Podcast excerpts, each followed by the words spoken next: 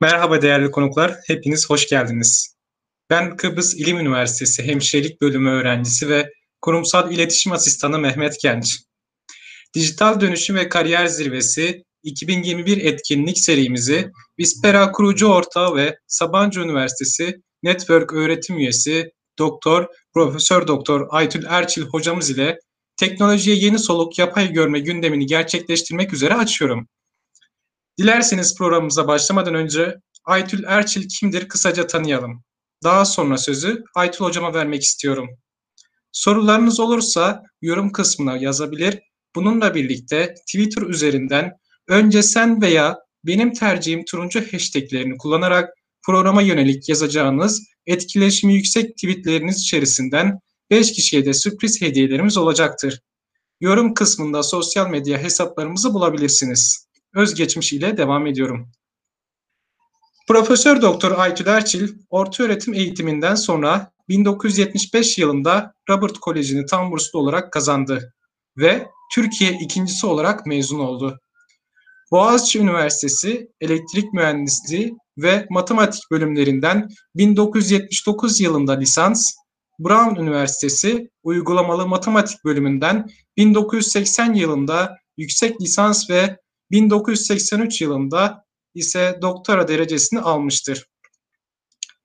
5 yıl General Motors araştırma laboratuvarında çalıştıktan sonra 1988-2001 yılları arasında Boğaziçi Üniversitesi'nde öğretim üyeliği ve kurucusu olduğu BUPAM Yapay Görme Laboratuvarı'nda laboratuvarının direktörlüğünü yapmıştır. 2001-2013 yıllarında ise Sabancı Üniversitesi'nde öğretim üyeliği ve kurucusu olduğu bilgisayar görme ve örüntülü analizi yapay görme laboratuvarının direktörlüğünü yapmıştır. Çeşitli uluslararası projelerde araştırmacı, proje, proje yürütücüsü olarak görev yapmış olan Profesör Elçil, TÖDİAD'ın kurucu başkanı olup IAPR'ın yönetim kurulu üyesidir.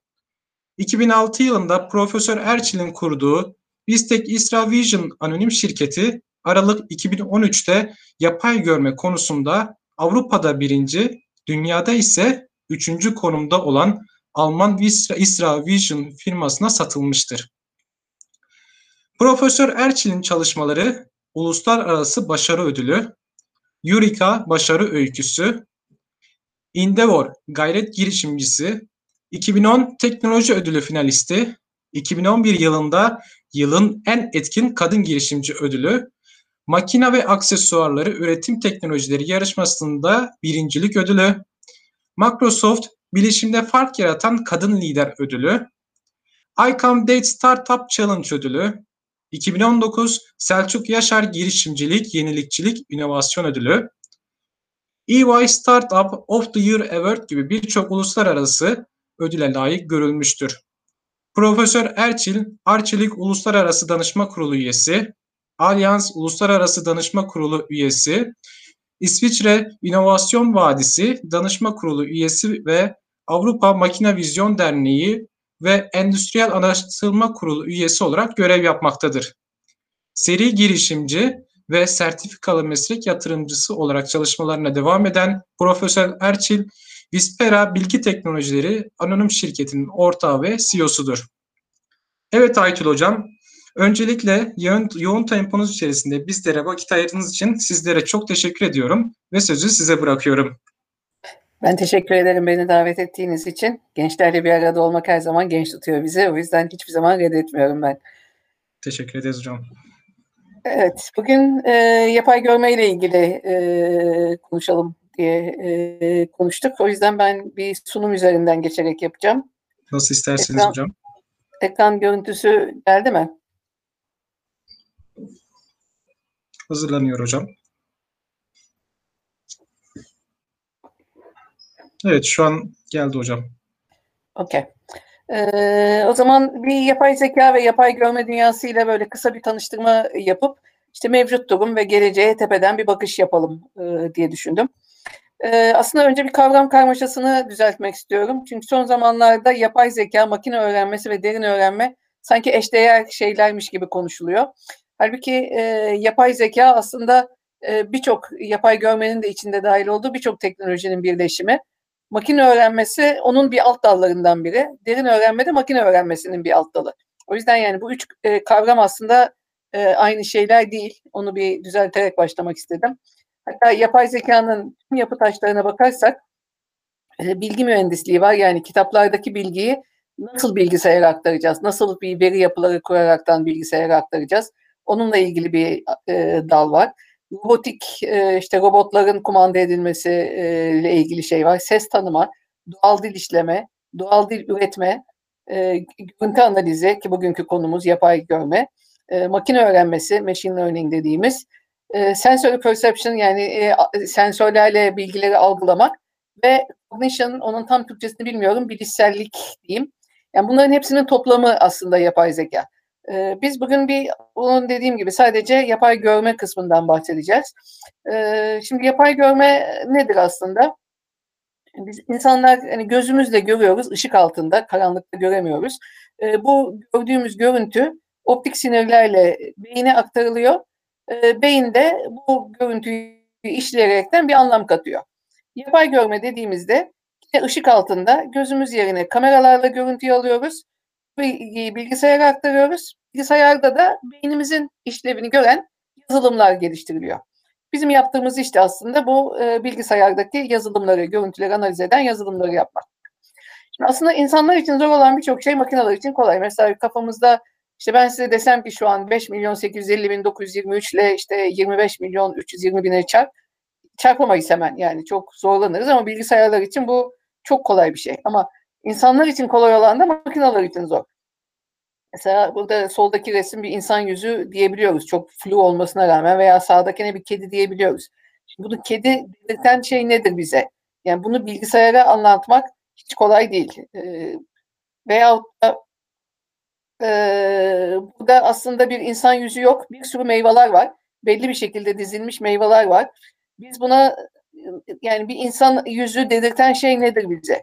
Veya yine bu resime baktığımızda iki tane yaşlı insan diyoruz ama detaylı baktığımızda işte gitar çalan bir adam var. Burada başka bir kadın var. Yani bunları yine bilgisayara bu resimde ne var diye anlattırmak hiç kolay değil. Daha hala bugünün teknolojisi bunları yapabiliyor değiliz. Veya şu resme baktığımızda e, biraz dikkatli bakarsanız burada işte birkaç tane at var. Bir tane şurada, biri burada, biri burada, biri burada. Ama e, aslında bir sürü beyazlık ve kahverengilik var. Yani yine bilgisayara burada dört tane at var dedirtmek hiç kolay bir şey değil. Ee, neden bu zor? Biraz ona bakalım. Şimdi fotoğraf çekme dediğimizde aslında e, şöyle düşünelim. Bir kova olduğunu düşünelim. Işık parçacıkları, fotonlar bu kovanın içine doluyor. Bir noktada da kovanın ağzını kapıyoruz. Aslında kameranın yaptığı şey de bu. Yani CCD sensör dediğimiz bir takım sensörler var. Kovacık gibi düşünün bu fotonlar geliyor. Bir müddet sonra shutter denen şeyi kapıyorsunuz ve içinde ne kadar foton var ona bakıyor. Kamerada bir sürü böyle e, sensörler var ve e, her biri gördüğü alandaki ışık miktarını topluyor. Kapadığınız zaman bazısında daha az, bazısında daha fazla ışık oluyor. Ve bunu e, voltaja çeviriyor. Ve 0 ile e, 255 arasında bir rakama çeviriyor daha doğrusu buradaki miktarı. Eğer boşsa kova yani hiçbir ışık gelmemişse karanlıksa siyah diyor. Kova tamamen dolmuşsa satüre olmuşsa beyaz diyor. O yüzden aslında bilgisayarın gördüğü resim yani şöyle bir alana baktığında ona karşılık gelen bir matris görüyor. 0 ile 255 arası rakamlardan oluşan bir matris. Yani mesela şu resimdeki şu küçük kırmızı kutunun içinin bilgisayardaki karşılığı bu rakam dizisi.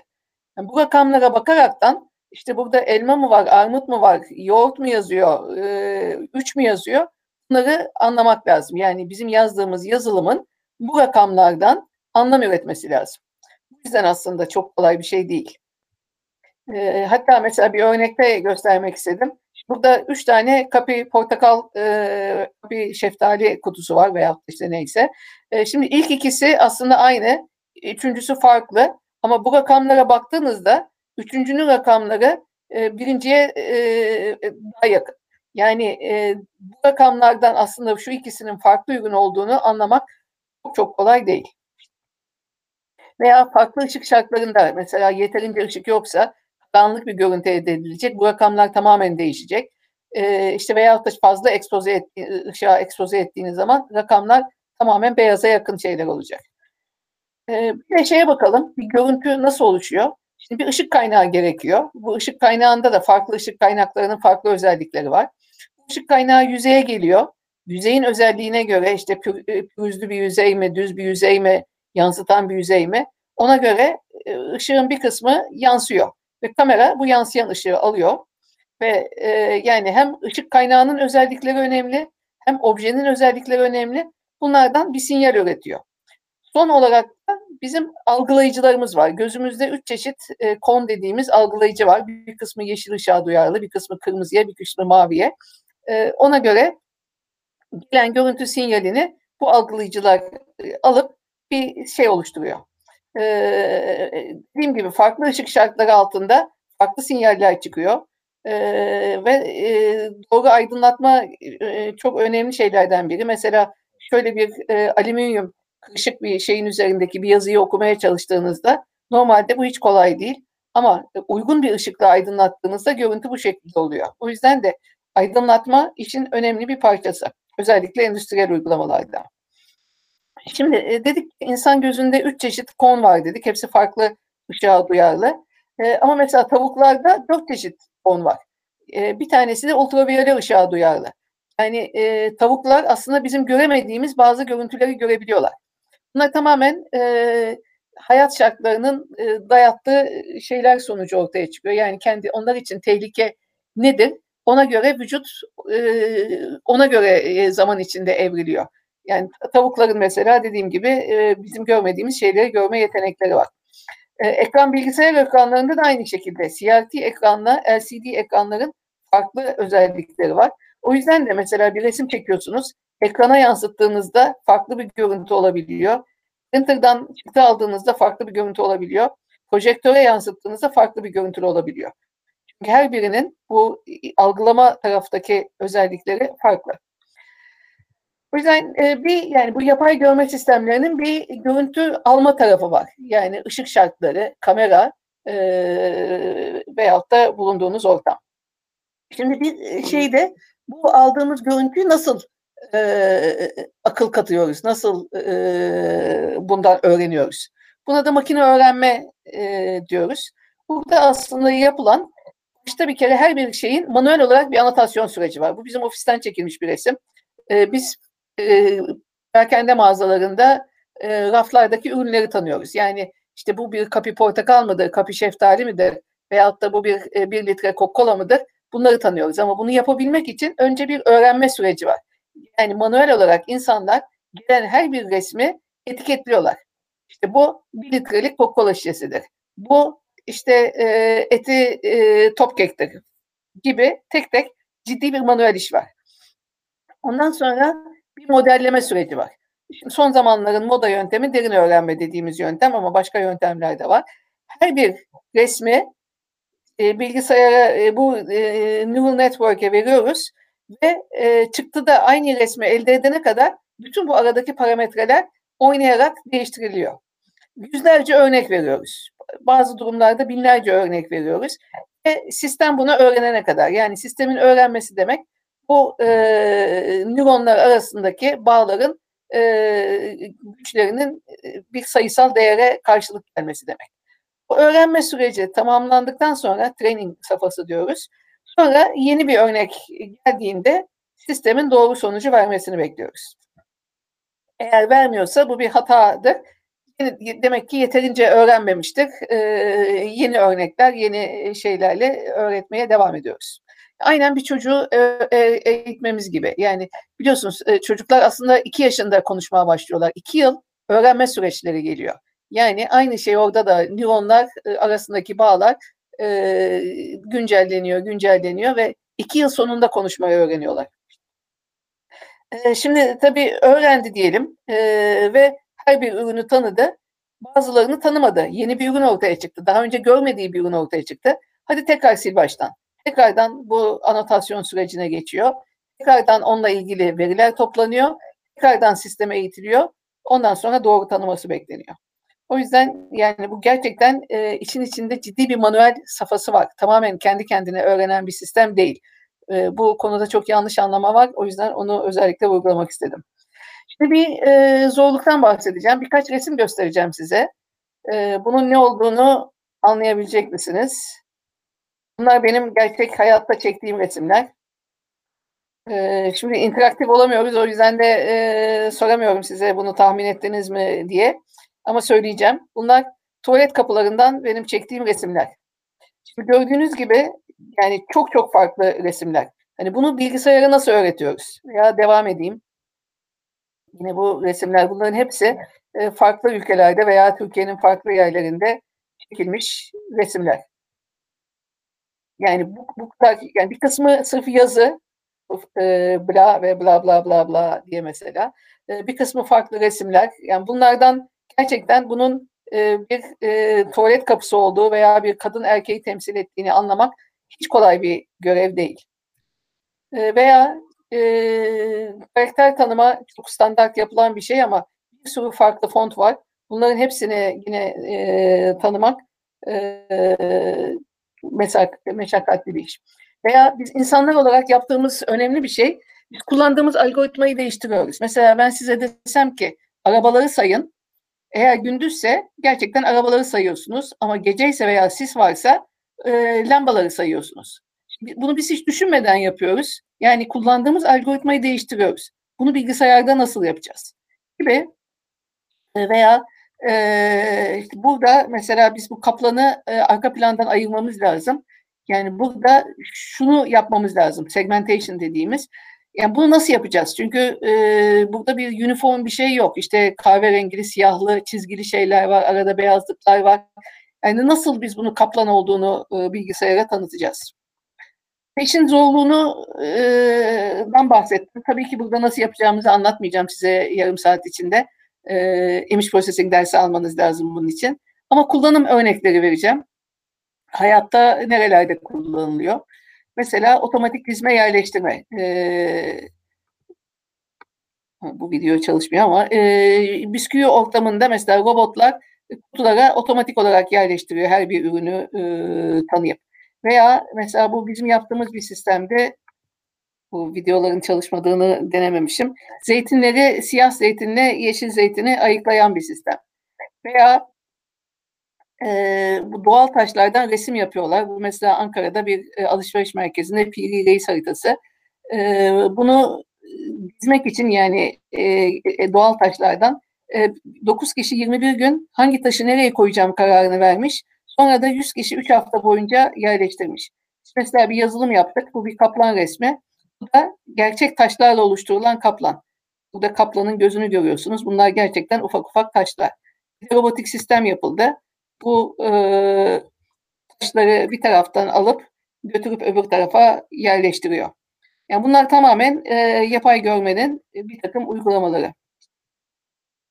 Ne başka örnek cam endüstrisinden erimiş cam fırına giriyor e, ve e, daha sonra kalıplara girip şişe haline geliyor. E, bu da e, mesela içinde taş varsa tamamen bir hata olarak e, gözüküyor. Veyahut da işte e, şekil bozuklukları varsa yine bunu yapan bir kalite kontrol sistemi e, görüntü işlemeyle veya işte e, ağzı kötüyse e, arabalarda bu rezistanslar var camda. Bu rezistanslarda kopuk var mı yok mu? Bunların hepsi e, yapay görme sistemiyle kalite kontrol yapılıyor. Bu da mesela Paşa Bahçe için yaptığımız bir e, sistemdi. Bu içtiğimiz su bardaklarında veya çay bardaklarında e, 120 çeşit hata e, var. E, dakikada 200 bardak bu makineden geçerken hatalı bardakların ayrıldığı bir makine yapılmıştı mesela. Ne yapay görme veya kumaş kalite kontrol sistemi. Kumaşlarda e, dokuma kumaşlarda mesela bu bir hata veya şurada bir hata gibi bu tür hataların otomatik tespit edilmesi. Yine bir başka yapay görme örneği. Ee, bizim şu an Vispera'da yaptığımızda dediğim gibi ürünleri tanıyoruz. E, çeşitli zorluklar var. Mesela bazıları karanlık oluyor. E, çok veya bulanık oluyor. E, mesela Kokula bir ara işte Ahmet Mehmet Leyla yazıyordu ürünün üzerine. Hiç Kokula yazmamasına rağmen onu Kokula olarak tanımamız gerekiyor. veya önünde bir promosyon malzemesi olabiliyor, ürünü göremiyorsunuz gibi gibi birçok gerçek hayatta zorluklar var. Veya dondurma kabinindeki ürünlerin tanınması, üzeri buzlanmış olabiliyor. Veya şu an biz 21 ülkede çalışıyoruz. İşte bu mesela Tayland'dan bir örnek. Yani üzerindeki yazıların ne olduğunu bilemiyoruz. O yüzden de yani bunu insanların yapması hani bütün dünyadaki şeyleri hiç kolay değil ama makinalarla bunu yapabiliyoruz yapay görme sistemiyle. Veya önünde bir insan varken e, göremiyorsunuz. O yüzden o insanı ayırmanız lazım. Ve gibi. Sivil uygulamalara bakarsak e, bu benim aslında yıllarca hep öğrencilere proje olarak verdiğim ama kimsenin de yapmak istemediği bir projeydi. E, çok kolay değil diye. Bir insanın vücudunu üç boyutlu tarayıp kişiye özel e, elbise dikme. Yani e, direkt o insanın e, bütün vücut hatlarının ölçüsünü e, hassas bir şekilde e, yine yapay görme sistemiyle alıp o kişiye özgün terzi usulü kıyafet giyme. Eski filmlerin restorasyonu. E, bu konuda çalışan e, firmalar var. E, veya futbol maçlarında bir ara Fatih Terim bizim laboratuvara gelmişti ve bu öyle bir konuda bir şey istemişti. Maçları analiz edip hangi futbolcu ayağının neresiyle işte e, topa vurmuş vesaire onların hareketlerinin analizi. Veya hastalar için, yaşlılar için evde bakım düşmüş mü? Ee, şimdi burada da mesela kişi e, yoga yapıyorken, yerde yatıyorken bu normal. E, ama mutfakta yerde yatıyorsa bu normal değil. Yani onların da ayrılması lazım. Yani her yerde yatanı da alarm olarak vermiyor olmanız lazım. Gibi gibi e, şey yapacağım. E, çok bazılarını hızlı geçeyim. Ameliyatlarda e, robotik sistemlerinin desteğini hepimiz duyuyoruz. Arkeolojide, bu bizim bir projemizde, kazılarda milyonlarca parça buluyorlar. Bunların birleştirilmesi 30-40 yıl sürebiliyor. Yani üç boyutlu puzzle problemi çözmek. Bu mesela bizim e, yaptığımız bir seramikte. Yazılım geliş, e, seramiğin parçaları birbirine e, nereden birleşeceği bulunuyor. Bu da yine bir Avrupa Birliği projesiydi. E, Demet Care adında Alzheimer'lı hastaların, yaşlıların davranışlarının takibi.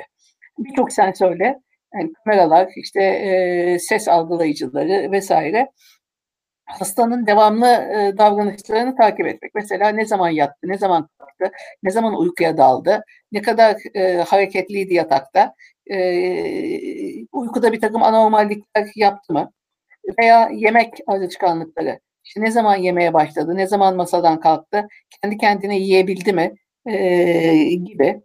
Veya ev içindeki egzersizleri, yani bütün gün oturup televizyon mu seyretti, yoksa işte e, çok hareketli miydi gibi. Çünkü şimdi Alzheimer'lı hastaları ayda bir doktora gidiyor. Doktor da bakıcıya soruyor e, bir takım sorular.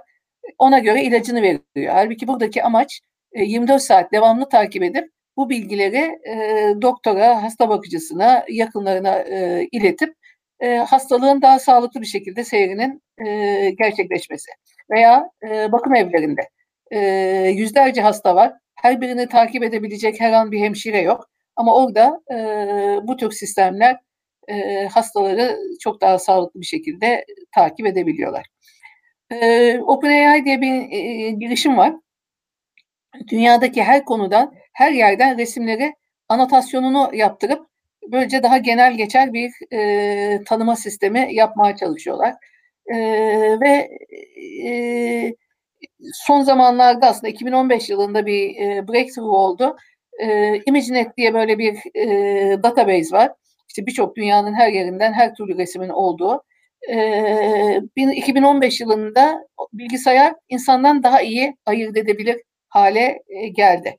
Yani yıllar içinde e, gittikçe makinelerin performansı artıp artık insanlardan daha iyi bu işi becerebilecek hale geldiler.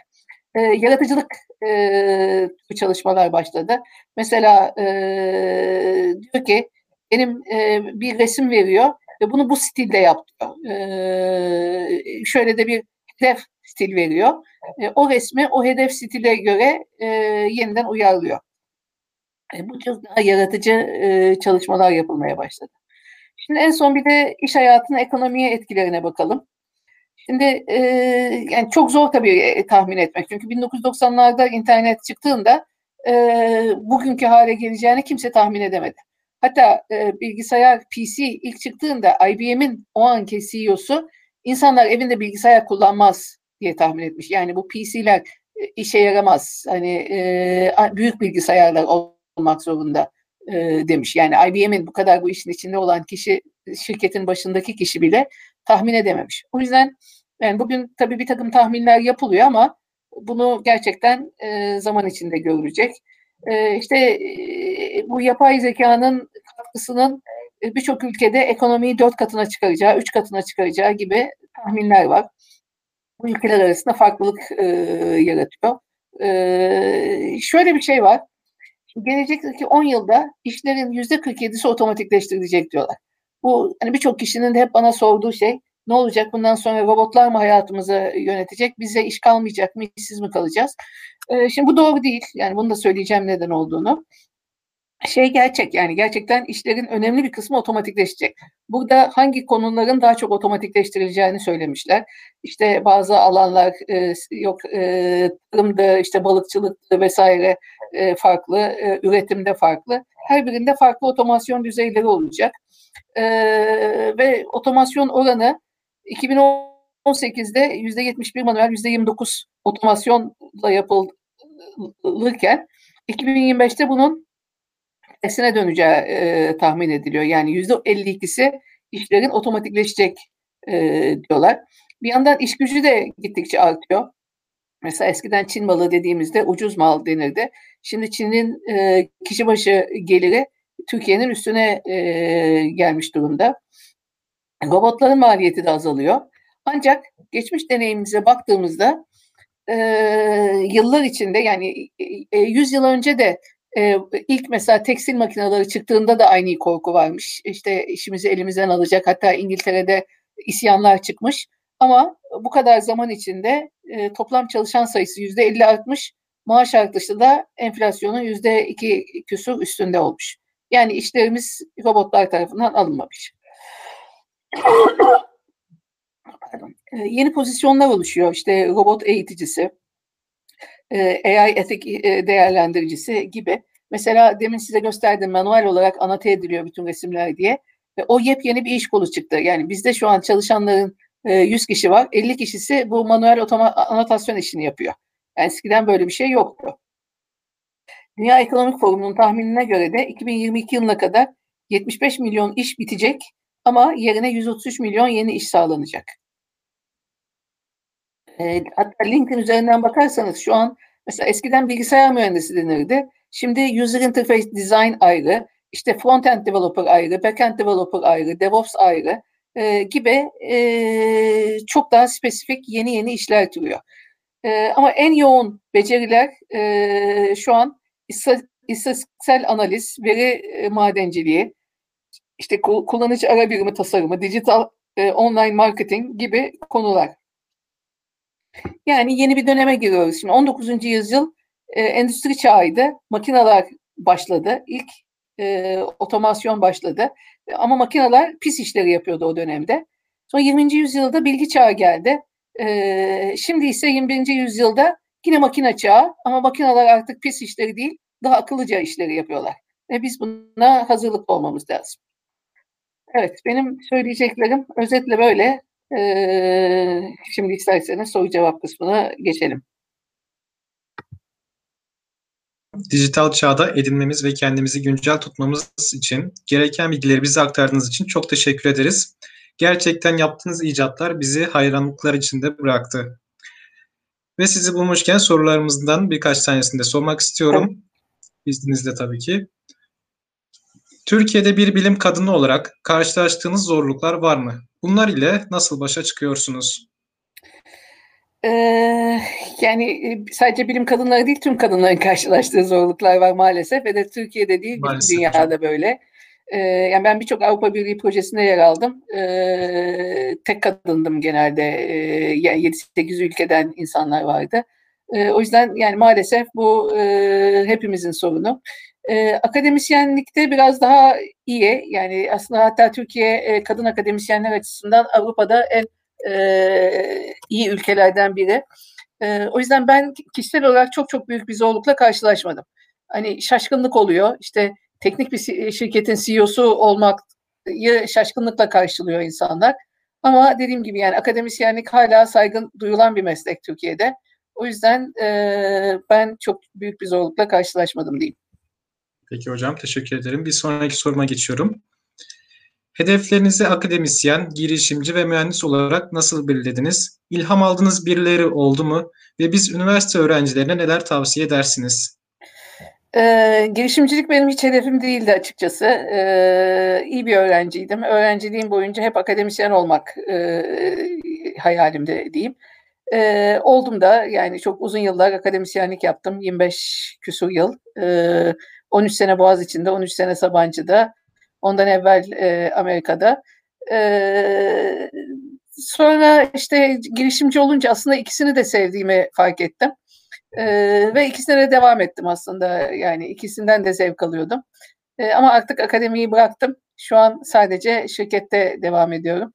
Çünkü şirketi de ciddi büyütüyoruz. Yani 21 ülkeye çıktık. Ee, devamlı yeni yeni farklı e, challenge'lar var. Ee, işte onların üzerinden gelmeye çalışıyoruz. Ne tavsiye ederim? Bir kere şeyi tavsiye ederim. Yani direkt okuldan çıkar çıkmaz girişimci olmayı e, düşünmeyin. Yani bir müddet çalışın. E, hem büyük bir şirkette hem startupta. E, şirketler, işler nasıl yürüyor? E, satın alıcılar nasıl karar veriyor? E, bir kurumsal bir şirkette e, işler nasıl yürüyor? Bunları öğrenmek çok önemli. E, onun dışında e, yine eğer bir girişim kullan, kurmayı düşünüyorsanız yani e, teknik iş tarafının yanında işte finans tarafı, e, satış tarafı oralara da lazım. Ya ortaklarla beraber yapmak lazım o işi ya da işte sizin o konuları da biraz anlıyor olmanız lazım. O yüzden biraz bu T tipi insan diyorlar. Yani e, her konudan biraz anlayıp bir konuda daha derinlemesine anlayan. O yüzden T tipi insan olmaya çalışmalarını tavsiye edeyim. Peki hocam teşekkür ederiz. Bir sonraki sorumun cevabını da almış oldum böylece. Ee, dünyada görüntü işleme teknolojisi hangi aşamaya geldi? Öngörülebilir gelecekte görüntü işleme teknolojisi sizce nereye varacak? Ee, bu işte 2013-14 yıllarında